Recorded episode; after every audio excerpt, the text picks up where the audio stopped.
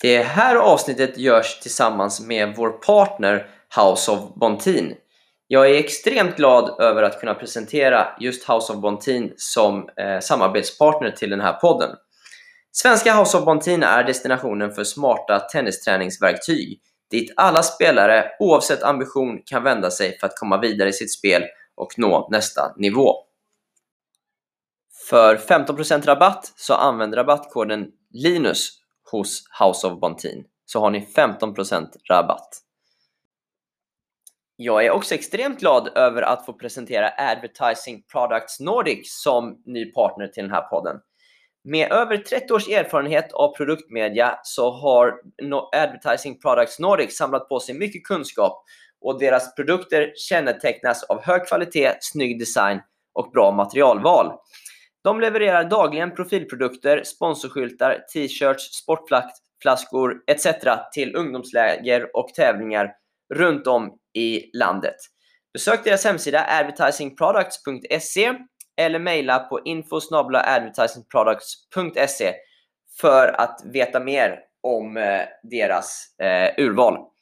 Vi kan också eh, glädjande nog eh, erbjuda de 10 första kunderna som anger Linus på baslinjen i kontakten med Advertising Products så får ni 10% rabatt på ert första köp.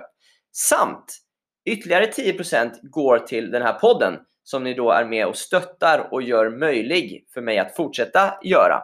Så jag vore extremt tacksam om ni använder Linus på baslinjen eh, som rabattkod när ni gör ert köp. Eh, och det här gäller de första 10 kunderna. En podd eh, tillbaks igen Linus på baslinjen Ja, han är tillbaka igen Linus på baslinjen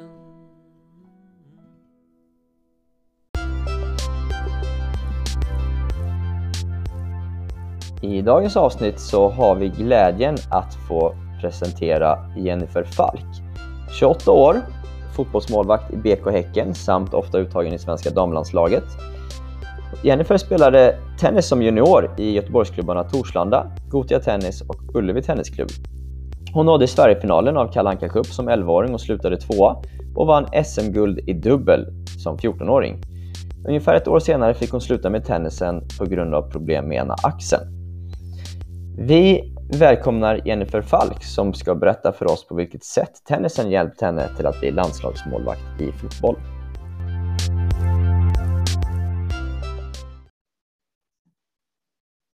Då får jag hälsa Jennifer Falk välkommen till podcasten. Tack så mycket. Eh, Jennifer, eh, berätta lite, du har ju en tennisbakgrund. Eh, när började du spela tennis och hur såg liksom din, din tenniskarriär ut? Eh, ja, eh, jag började spela när jag var fem eh, i Torslanda TK. Mm. Eh, så där var jag och började. Min eh, storebror spelade så då var jag ändå alltid med där så då började jag också spela till slut. Eh, mm. Spelade han mycket eller? Eh, ja, när vi var små spelade han mycket. han slutade hyfsat tidigt ändå. Tror han var 13 kanske, eller okay. 14. Eh, men eh, så så var det, det var därför jag började. Och så var vi mycket i Båstad innan, också på typ semester och det tror jag påverkat lite också. Ja, det gör det säkert gjort. Man blir lätt påverkad ja. i Båstad. Ja, man blir det. Eh, höll du på med andra idrotter samtidigt som tennis eller var det bara tennis du spelade då? Jag vet inte hur det var i början, men jag vet att jag spelade lite fotboll mm. när jag var liten men att jag slutade ganska tidigt med det. Typ när jag var sju, åtta någonting. Eh, okay. var, det inte, var det inte så jag kul? Jag spelade så mycket tennis. Jo, men jag spelade så mycket tennis redan då. Jag gick till eh, eh Gotia sen. Ja. Eh, och då tränade vi väldigt mycket. Så då fanns det inte riktigt tid för fotbollen. Jag minns inte om det krockade eller om det var att jag hade så många tennisträningar eller vad det var som gjorde att det bara blev tennis. Men all right, all right. Okej, okay. eh, och eh, hur, hur bra var du i tennis till slut? Eller hur bra blev du? Eh, jo, men helt okej okay var jag väl ändå. Eh, jag var väl rankad eh, fyra eller femma som bäst tror jag. Eh, vann ett SM i dubbel. Inte så illa. Nej, det var ändå okej. Okay. Två i Kalle kom jag när jag var elva. Ja, ja. Om du hade kunnat fortsätta spela tennis, hur bra tror du att du hade kunnat bli? Jag vet faktiskt inte. Min känsla är att jag hade nog kanske ändå inte blivit så bra. För jag, hade, jag, nej men jag, har, alltså, jag hade alltid så dåligt eh, tålamod. Okay. Alltså det var, det var slå hårt och vinn bollen. Eh, okay. Helst nu. eh, så jag vet inte om det hade hållit i längden. Jag funderat lite på det. Okej. Okay. okay. Men, men, men eh, man vet i, Nej, men idag som, som fotbollsmålvakt då så tänker jag att eh, om ni ligger under en match och så kan mm. inte du påverka då. Hur funkar det med tålamodet? Eller påverka, alltså, jag det... du kan inte göra, du gör ju inte så ofta mål antar jag själv. Eh, så här. Nej, inte så ofta. Så hur funkar Nej, det? men det är jobbigt faktiskt. Det är stundtals frustrerande som tusen. Alltså jag, det är jobbigt. Till exempel igår spelade vi match och då stod det 0-0 till 60 typ. Ja. Vilket ändå är helt okej att göra 1-0 60 men man, man vill ju påverka. Att det ska bli mål. Ja, ja exakt. Ja, jag förstår. Mm. Om jag förstått det rätt så fick du lägga av med tennisen när du var runt 15 år. Eh, du fick problem med en axel eh, som du, jag tror verkte och strålade ut i armen om jag läst på rätt. Eh, ja. Och när du slutade med tennis så har du beskrivit det som att det var med blandade känslor. Det var nästan lite en lättnad för det var så mycket press i tennisen. Kan du berätta mm. mer om den pressen du upplevde? Ja, alltså det var mer, alltså när jag spelade tennis så var det nästan, när jag vann matcher och så, så var det nästan alltid bara en lättnad. Alltså det var ju lite glädje också men det var mer eh, press över att eh, jag skulle vinna för det var också bara det var bara jag eh, och det var det fanns ingen annan att skylla på och jag var ändå ganska bra så det var många matcher jag skulle vinna. Mm. Mm. Ja, var, var kom den ifrån då? Var det från dig själv eller? Eller från omgivningen eller från kompisar som du tänkte förväntade sig att du skulle vinna eller var, var kom pressen ifrån? Eh, det var nog omgivningen skulle jag säga. Det var lite blandat. Det var från från tränare och eh, familj och ja, okay. lite från mig själv också. Uttalat eller för, var det något du upplevde liksom att de förväntade sig att du skulle vinna? Nej, det var nog någonting eh, som jag upplevde. Eller alltså. Okej. Okay. Ja. Och som, men, men som fotbollsmålvakt nu då? Det, är inte det press där med? Jo, men eh, jag känner att där är det mer eh, alltså jag som sätter den pressen på mig själv och inga utifrån. Alltså det är klart, på senare år eh, har det blivit mer, vad ska man säga, inte press från eh, media, men det är ju liksom, det uppmärksammas ju om, om man gör något dåligt liksom. Framförallt som målvakt, då är det mest eh, uppmärksammat när man gör något dåligt. Liksom. Eh, Ja. Så det skulle jag säga är det i så fall. Eh, och att eh, ja, men nu när alla matcher visas och man kan liksom inte gömma sig och, ja. och så därifrån kommer den pressen i så fall och från mig själv. Eh. Just det. Just det. Så här, eh, kan, man, kan inte uppleva som att eh, som målvakt att om man. Jag tänker att det är en position som har väldigt mycket press. Att så här, det är så tydligt om man gör ett misstag som hela laget faller på. Eller? Mm. Ja, absolut. Eh, jag gjorde ett ganska nyligen eh, som var ganska jobbigt, men det är ju så. Det känns lite som att när man är målvakt så, så bedöms man utifrån lite hur många misstag man gör och vad man gör för misstag snarare än vad man gör för bra. Ja. Eh, så jag vet att när jag, efter den här ja, men tabben som jag gjorde nyligen mot Vittsjö då var det liksom inte bara, ah, då var det, ah, det var det jättelänge sedan eh, som hon gjorde en tabbe liksom. Att det är så att man räknar det i, tabbar Ah. typ på något sätt. Känns det Okej. som, ibland. Men hur Sen känns så det då? uppmärksammas man ju när det går bra också men det känns Ja. mest som att man bedöms på sina tabbar faktiskt. Men då är det nästan som att man spelar för att inte misslyckas. Ja, nästan. Ibland känns det så. Ja, hur känns det då? Alltså, det är någonting som jag får, får jobba med och jag måste ju kunna njuta av att vara målvakt. Liksom. Jag älskar ju det. Ja, Eh, Men är, om man hamnar i en tuff period så kan man ju känna så att det bara liksom är för att ja, men inte misslyckas. Men jag tror att det också kan påverka lite hur man spelar. Om man, att man kanske spelar säkert och så vidare. ja, Då tror jag inte heller att man utvecklas lika bra. Så det är, det är viktigt att våga misslyckas också. ja jag förstår. Hur, eh, när det är liksom stora matcher eller uppgifter som du liksom, eh, ja men som eh, nyligen nu när vi pratar så var det en cupfinal till exempel. Hur, hur förbereder du dig mentalt inför stora uppgifter? Eh, Jag har eh, några grejer som jag brukar tänka på. Jag har pratat ganska mycket med eh, vår idrottspsykolog som vi har i, i landslaget. Okej. Och han har hjälpt mig väldigt mycket faktiskt.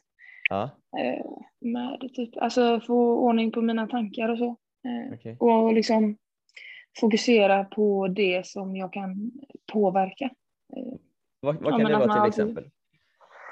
Nej, men alltså för min del då så kan det vara att jag ska alltså, förbereda mig så bra som möjligt när jag är på planen. Att jag ska liksom ha rätt position och jag ska snacka och jag ska liksom, ja, men, låta bollen bestämma och inte göra några förhastade slutsatser och sånt där. Mm. Om jag Mm. ger mig själv, ger mig själv de förutsättningarna så har jag gett mig den bästa möjligheten för att göra en räddning eller göra en bra aktion.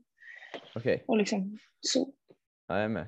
Tror du att du som tennisspelare kunnat liksom, eh, hantera pressen på ett annat sätt som du upplevde om man hade haft den här kunskapen nu? Nu när du har fått liksom, lite hjälp med hur man ska kanske tänka på ett bättre sätt. Det tror jag definitivt. Eh, Jag vet inte om det hade funkat att tänka på exakt samma sätt som jag gör nu. Nej. Men eh, jag, ja, jag tror garanterat att det hade hjälpt mot, eh, ja, men mot nervositet och mot press och allting. För just, ja, men, sen har det säkert med åldern att göra också. Men Ja. jag känner mig mycket tryggare i mig själv och mycket liksom, Ja. lugnare och det är liksom okej. Ja. Eller det är inte okej att göra misstag men liksom, världen går inte under. Nej. Jag kan hantera det liksom. ja, just det. Just det. Det Ja, var jobbigare när jag var yngre. Ja. ja, det har säkert med åldern att göra också.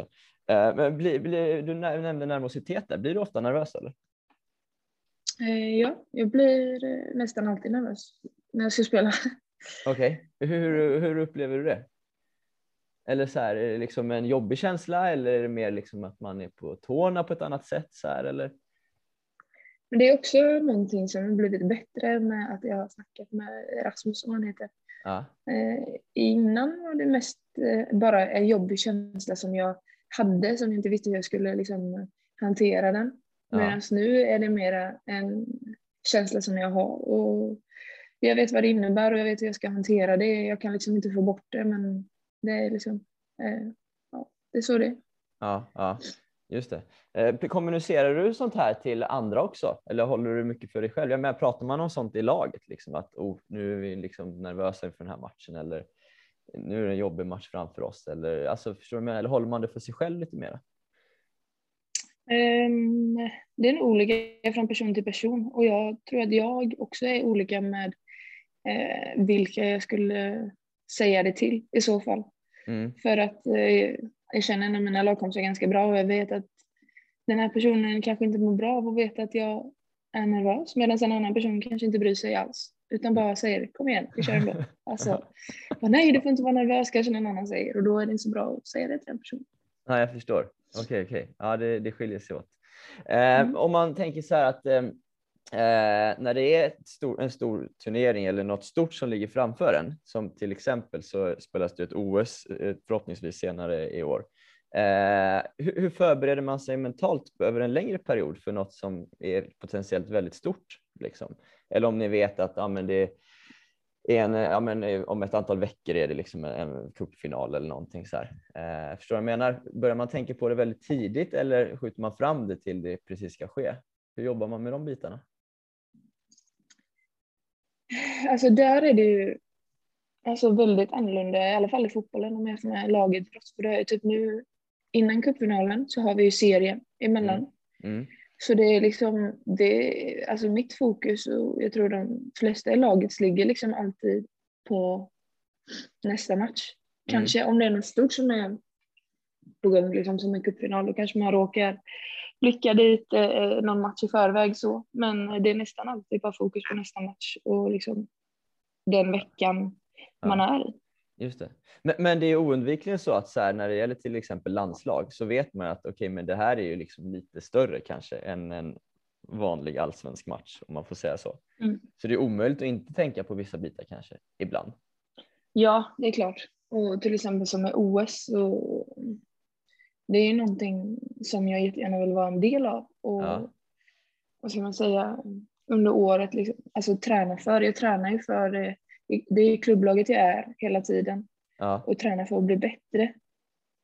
Så det är lite blandat. Alltså jag tränar ju där för att bli bättre för att vara bra med laget mm. men också för att jag vill komma med till OS. ja Ehm, just det. Men ja, så det är liksom, jag, jag tränar ju för båda. Men Ja. när jag är hemma så ligger fokuset på att vara hemma. Och sen när vi åker iväg på landslagssamlingar så ligger fokuset på att vara där och förbereda sig då inför OS som Okej. det är nu.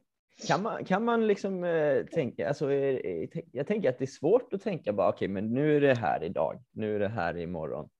När man vet att så här, okej, men det här är kanske var fjärde år och jag vill gärna vara med på det. Ja, alltså. Det bara, nej, egentligen inte. Alltså det är klart att det är någonting som jag tänker på. Ja, Eh, Men eh, det är liksom ingenting som påverkar att jag gör någonting annorlunda. ja jag förstår. Jag förstår. Jag hade ändå tränat lika hårt och jag hade ändå kört med rehab och jag hade ändå liksom, ja, gjort allting som jag gör. Men Ja. det finns ju i tanken. Jag förstår. Okej. Eh, har, har du, nu när du, nu när du är fotbollsspelare så här, eh, tror du att du haft någon nytta av din tennisbakgrund? Och, på Eh, vilket ja, sätt i så jag. fall? Eh, jag tror att eh, jag fått med mig bra eh, snabba fötter och riktningsförändringar. Och, alltså, jag tänker ofta liksom att straffområdet är ju typ som en, ja, men det är ju lite liknande ytor som jag rör mig på, även om det är helt skilda grejer. Så med fotarbetet och förflyttningar eh, Okej, så är det lite samma. just det. Eh, var det dina styrkor som tennisspelare eller? Fotarbetet? Nej, Eller? alltså egentligen inte. så där var det mer eh, ja, men, bra serve och forehand och slå hårt. Typ. Men, det låter så enkelt. men eh, alltså när man är liten, eller i Ja. tennisen, alla i tennisen, ja, alltså tränar ju så sjukt hårt. I alla fall Ja. där jag var. ja, Och just i den miljön så var jag hade nästan sämst kondition. Eh, och det fys- alltså jag, var ändå, jag var ju stark men det var liksom det fysiska och, och, och sånt där. Eh, annars var liksom ingenting jag var bra på, trodde Nej. jag. För att Ja. i den miljön jag var i så var jag inte bland de bättre. Ja, Eh, Men sen senare när jag kom ut till, eh, till fotbollen och så, eh, så insåg jag att jag ändå var ganska bra. Alltså när jag började med fotboll så var det liksom ingen eh, elitsatsande miljö utan det var ju liksom flickor 16 eller vad det var och alla var med och det var liksom så här. okej. Eh, och då insåg jag att jag var ändå ganska alltså bra Ja. tränad och ganska snabb och sådär. Ja, Eh, Men jag tror att jag har fått med mig det alltså, jättebra till fotbollen för att vi tränade så mycket när jag var yngre. ja. Okej, Va- var det elitsatsande miljöer eh, du liksom var med i tennisen eller? Alltså där alla ville bli proffs typ?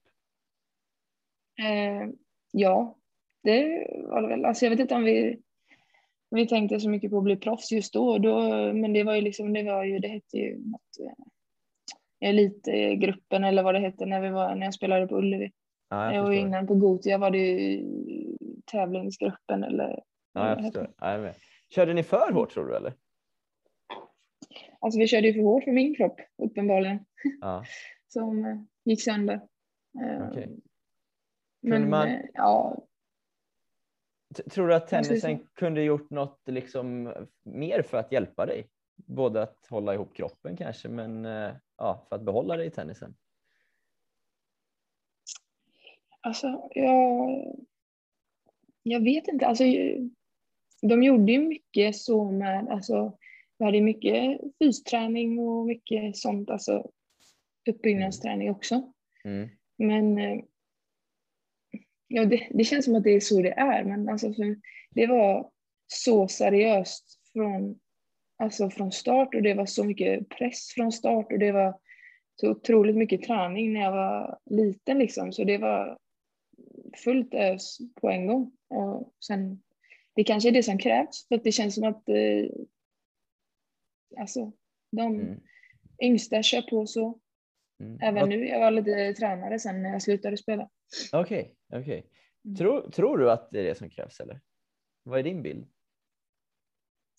För det låter ju inte Alltså- så, alltså när du målar upp scenariot så, det låter ju inte så liksom eh, så bra. Nej men alltså för mig var det inte det. Eh, Nej. och sen för andra kanske det är det perfekta liksom. Alltså jag förstår. jättebra. Ja. Skulle man inte Eh, varit mer individuell med dig då? Eh, jo, men det känns inte som man är det med, när man är så liten. Nej, nej, jag Det förstår. känns som att man, alla, ja, alla kör samma. Och sen vågade jag ju liksom inte säga heller när jag var liten att eh, ja, jag tycker att det är lite jobbigt att vi har gym efter varje tennisträning. Jag tycker det. Det sa inte jag till någon. Ja, jag är med. Jag är med. Vet du om man kör liksom, eh, nu var ju du kanske inte i, i fotbollsmiljön just i samma åldrar som du spelade tennis då. Men tror du att man, de bästa lagen eller de bästa spelarna kör, tränar lika hårt i fotbollen idag som ni gjorde i tennisen? Man jämför i, i den åldern. Ja, när du var liksom där 14-15 någonstans. Vet, vet du hur det ser ut i fotbollen där? Eh, min känsla är att det inte är så. Nej. Alltså att, eh, att man börjar med det lite senare och lite högre upp i åldrarna. Och typ om man kommer högre upp i seriesystemen. Alltså när jag spelade i division 1 i Torslanda som ändå är den ja, men tredje högsta serien, då var det så här, ja men det var tre träningar i veckan.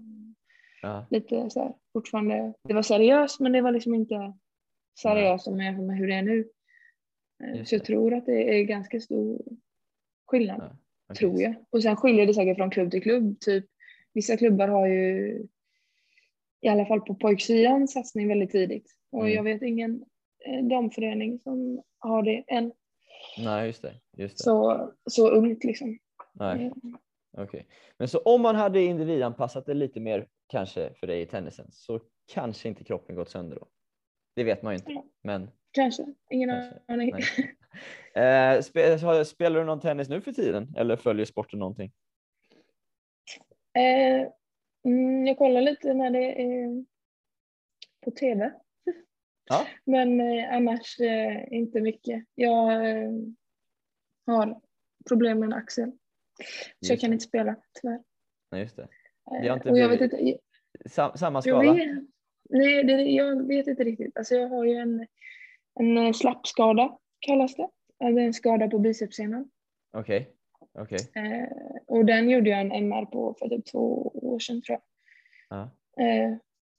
För att då fick jag väldigt ont i axeln. Eh, så jag vet inte om det är något nytt eller om det är det jag alltid haft. För jag gjorde aldrig någon röntgen eller MR när jag var yngre.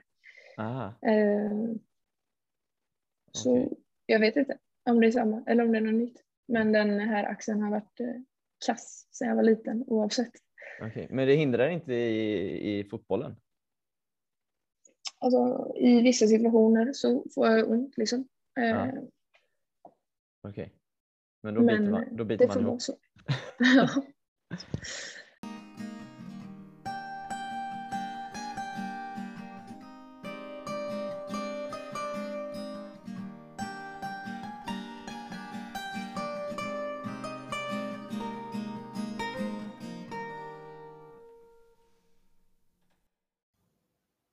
Jag ska spela upp ett klipp för er nu från ett tidigare avsnitt med eh, Kenneth Bergbom klubbchef i Näsby Parks tennisklubb. Eh, så ska du få lyssna på vad han säger. Eh, om vi pratar om den här liksom gemenskapen eller teamkänslan då, eh, som du är inne på. Hur jobbar ni i personalen med gemenskapen och teamkänslan hos er sinsemellan? Jättebra fråga. Jag vet inte om vi gör det på något riktigt uttalat sätt, utan det är väl mer att vi umgås ganska mycket och pratar mycket. Ja, så här fikarast? Ja, det och sen ibland kallar jag till möten eller ibland kanske de säger att Fan, nu behöver vi sätta oss och prata om det här. Ja, ja. Jag är med. Jennifer, vad, vad, tänker du när du hör eh, Kenneth Bergbom prata om eh, hur man bygger en teamkänsla och sammanhållning? Hur gör ni i fotbollen med det? Eh, det är väldigt viktigt, för, framförallt i, i fotbollen när vi, om man ska prestera som ett lag. Mm. Och det är någonting som, vi, som man bygger på hela tiden. Varje träning i, i omklädningsrummet, på planen, allting. Och det är någonting som vi pratar mycket om. Ja. Att, eh, ja, men vi hade ett, ett möte nyligen där vi snackade om att det, det är viktigt att vi liksom, typ, vi käkar ju mat efter träningarna. Ja. Eh, att man sitter med olika personer och att man tar sig tid att prata med dem man inte är så mycket med. Eh, och så vidare. Så det är något som vi pratar mycket om och jobbar mycket på.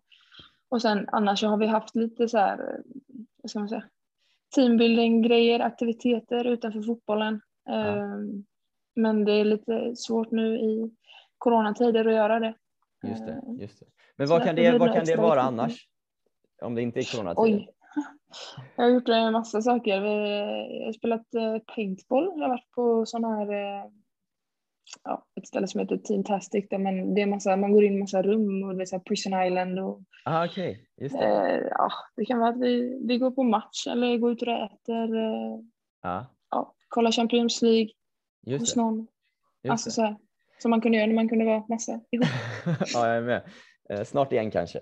Men vad, ja. vad, eh, tror du att det är viktigt att göra så här externa aktiviteter? Eller bildar det en form av lagsammanhållning bara genom att man, ja, men man träffas i den vanliga miljön? Liksom. Man äter ju lunch tillsammans kanske. Eh, oavsett om det är uttalat att nu ska vi bygga lagkänsla eller inte så umgås man ju tillsammans som en grupp. Eh, eller är det viktigt mm. att göra extra grejer så att säga? Vad är din upplevelse? Mm. Jag tror att om man har ett lag där man bara, du kommer dit och tränar och går hem, så, så jag tror jag att det är väldigt viktigt. Vi har ju ändå väldigt mycket tid tillsammans eftersom vi tränar ja, men, nästan varje dag och vi är där långt innan och vi tränar och sen äter vi och så har vi möte och sådär. Mm. Vi spenderar ändå ganska många timmar varje dag ihop. Mm. Eh, så jag tror en viktig del typ är att, eh, ja, men att man eh, pratar om det, att man är medveten om att det är viktigt. Mm. För då, mm. alltså, om man tänker på det så blir det bättre automatiskt än om mm. alla bara är i sin egen bubbla. Du pratar med din bästa kompis hela tiden och ingen tänker på någonting. Medan mm. jag vet att alltså, lagsammanhållningen är alla i laget vet om att det är viktigt och känner att det är viktigt. Ja, ja. Eh, så det kan, alltså framförallt för oss nu så funkar det, alltså har det funkat bra för att vi spenderar så mycket tid ihop ändå. Mm. Eh, men sen att göra någonting annat än fotboll ger alltid det där lilla extra. Alltså att man kan ja, men, bonda över någonting annat. Liksom. En hypotetisk fråga, men tror du att det är viktigare om vi säger att du skulle bli proffs utomlands i ett lag där spelare är från olika kulturer kanske, där man inte känner alla potentiellt lika väl som man känner sina svenska spelare? Är det, vikt, är det ännu viktigare då att bilda en form av gruppsammanhållning på olika sätt? Då? Eller är det samma sak tror du? Eh, jag tror att det är samma sak, men känslan jag har fått är att man inte kanske jobbar lika mycket med det i eh, utomlands. Jag vet inte varför jag tänker så. Alltså jag tänker att där är det mycket mer, du ska vara liksom bra och det är det som är det viktigaste. Ja, just det. Eh, och att här är vi mer så här, ja exakt. Och här är det mer att ja, men, alltså, vi gör det tillsammans, vi gör det som ett lag. Lite svenskt. Eh, ja, exakt. Så jag tror att vi är väldigt duktiga på det här i Sverige. Eh, och sen säger inte det att de inte har någon lagkänsla i andra lag, men jag tror att man jobbar mycket mer på det här. Ja, just det. Passar det dig bra eller? Eh, ja, det gör det. Passar mig bra. Ja.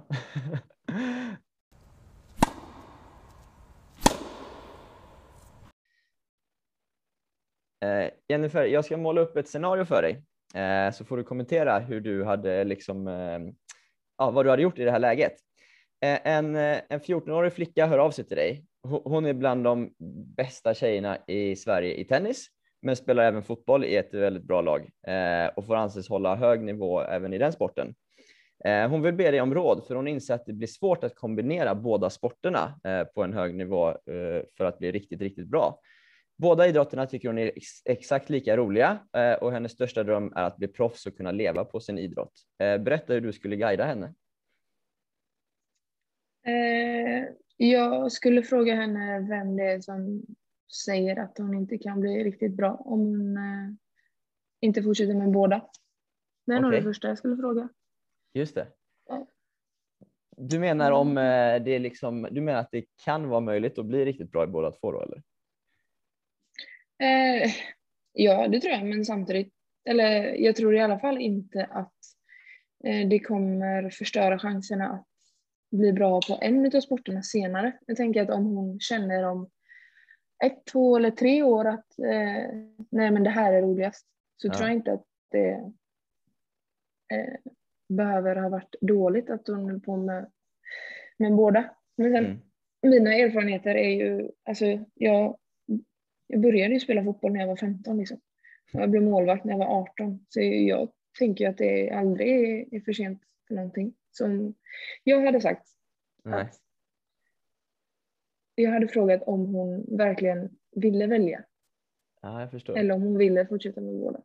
Okej, okay, okej. Okay. Eh, är det viktigt att det är kul för att kunna bli bra på någonting?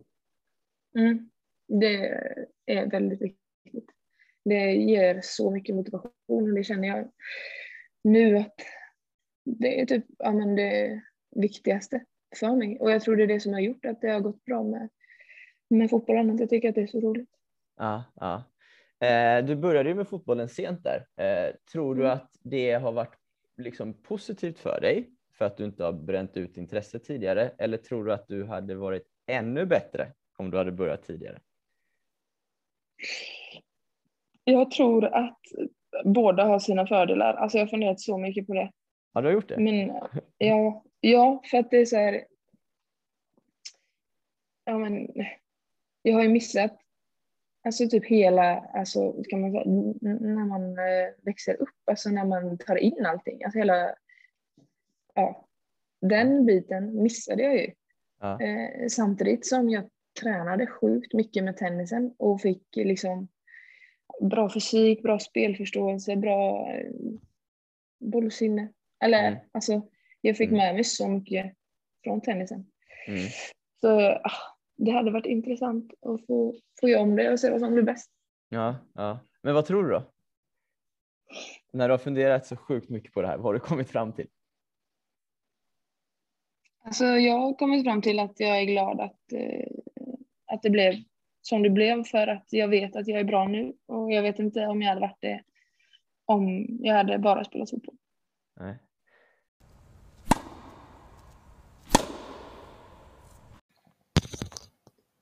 Det här som Jennifer berättar om att man känner press, eller att hon kände press som juniorspelare i tennis, det tror jag är ett jättevanligt problem som är ett stort problem såklart Eh, vi pratar ofta om att vi vill hålla kvar atleterna och de här så kallade bolltalangerna inom tennisen, att de allt för ofta väljer andra idrotter.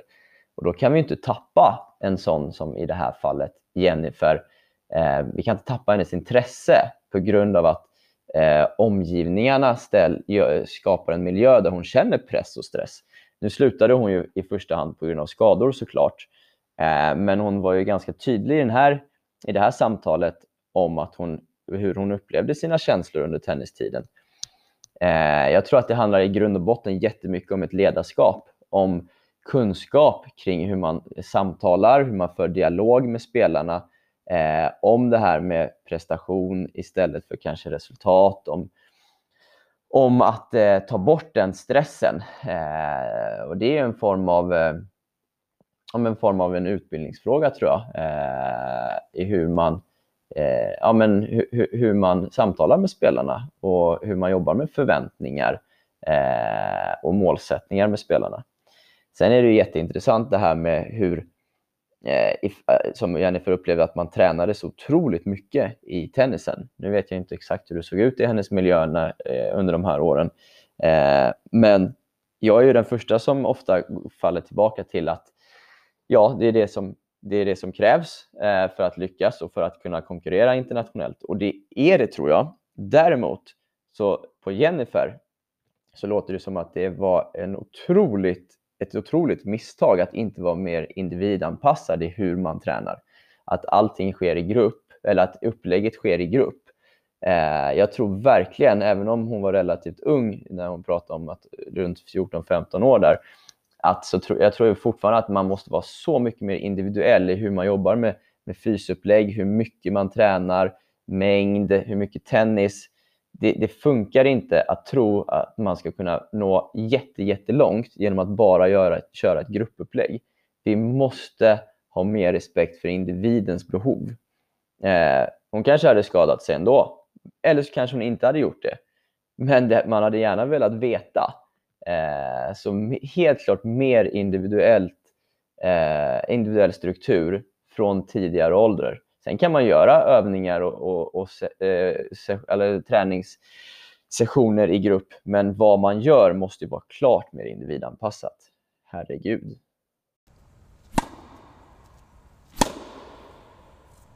Jennifer, kan du eh, nämna en sak som du har lärt dig det senaste året?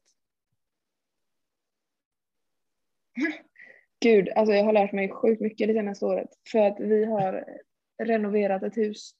Så jag har lärt mig att spackla. Okay. Jag har lärt mig att dra silikon i skarvarna. Jag har lärt mig att lägga golv. Uh, wow, har ja. du gjort allt själv? Nej, vi har, uh, vi har haft hjälp också. Men uh, min sambo är grym och hon har lärt mig massa. Okay. Så vi har gjort mycket själva, målat och, och spacklat och allt sånt som fram tills eh, gipsväggarna kommer på. Sen efter det har vi kört. Wow, okej. Okay. Ja, läckert. Det är mm. händing med andra ord. Ja, nu har jag har blivit det nu. Ja, Innan har jag klappkast, men nu är jag, skulle jag ändå säga att jag händer. Ja, snyggt.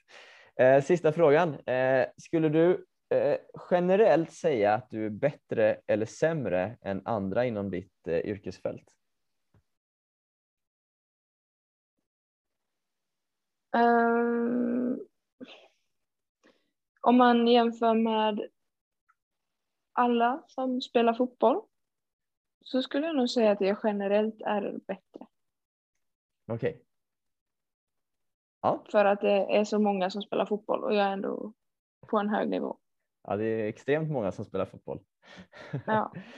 Eh, Fast det var jobbigt att säga det, men eh, så är det nog. Ja, det borde nog vara, annars har folk gjort mm. fel i uttagningarna av dig tror jag.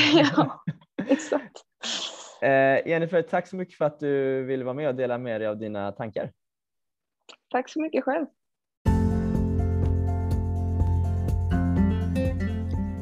Vad kul att ni ville lyssna på Jennifer Falk. Vill ni höra mer av Jennifer Falk så går det in, bra att gå in på www.linuspåbaslinjen.com linuspabaslinjen.com för där kan ni få ta del av en video när jag och Jennifer samtalar om hur hon hanterar med och motgångar i karriären. Eller hur hon hanterar och hur hon har hanterat med och motgångar i sin idrottskarriär. Eh, väldigt intressant skulle jag själv vilja säga. Eh, och få höra en idrottare från en annan sport än tennisen eh, reflektera över det här. Dessutom Jennifer som är, målvakt har ju en, en, liksom en, eh, en spännande position eh, både på klubb och landslagsnivå. Eh, så ja, men in och lyssna och se på den videon skulle jag rekommendera dig. linuspabaslinjen.com där det även finns fler reportage, artiklar och intervjuer och videosar att ta del av.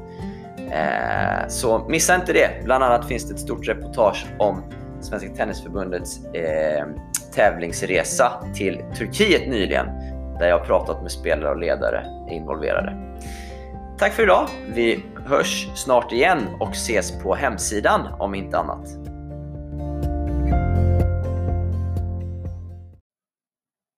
Det här avsnittet gjordes tillsammans med vår partner House of Bontin. House of Bontin erbjuder smarta tennisträningsverktyg som hjälper tränare och tennisklubbar att på ett pedagogiskt, lekfullt och effektivt sätt utbilda och inspirera sina spelare. Så besök www.houseofbontin.se för att läsa mer om eh, deras tennisträningsverktyg.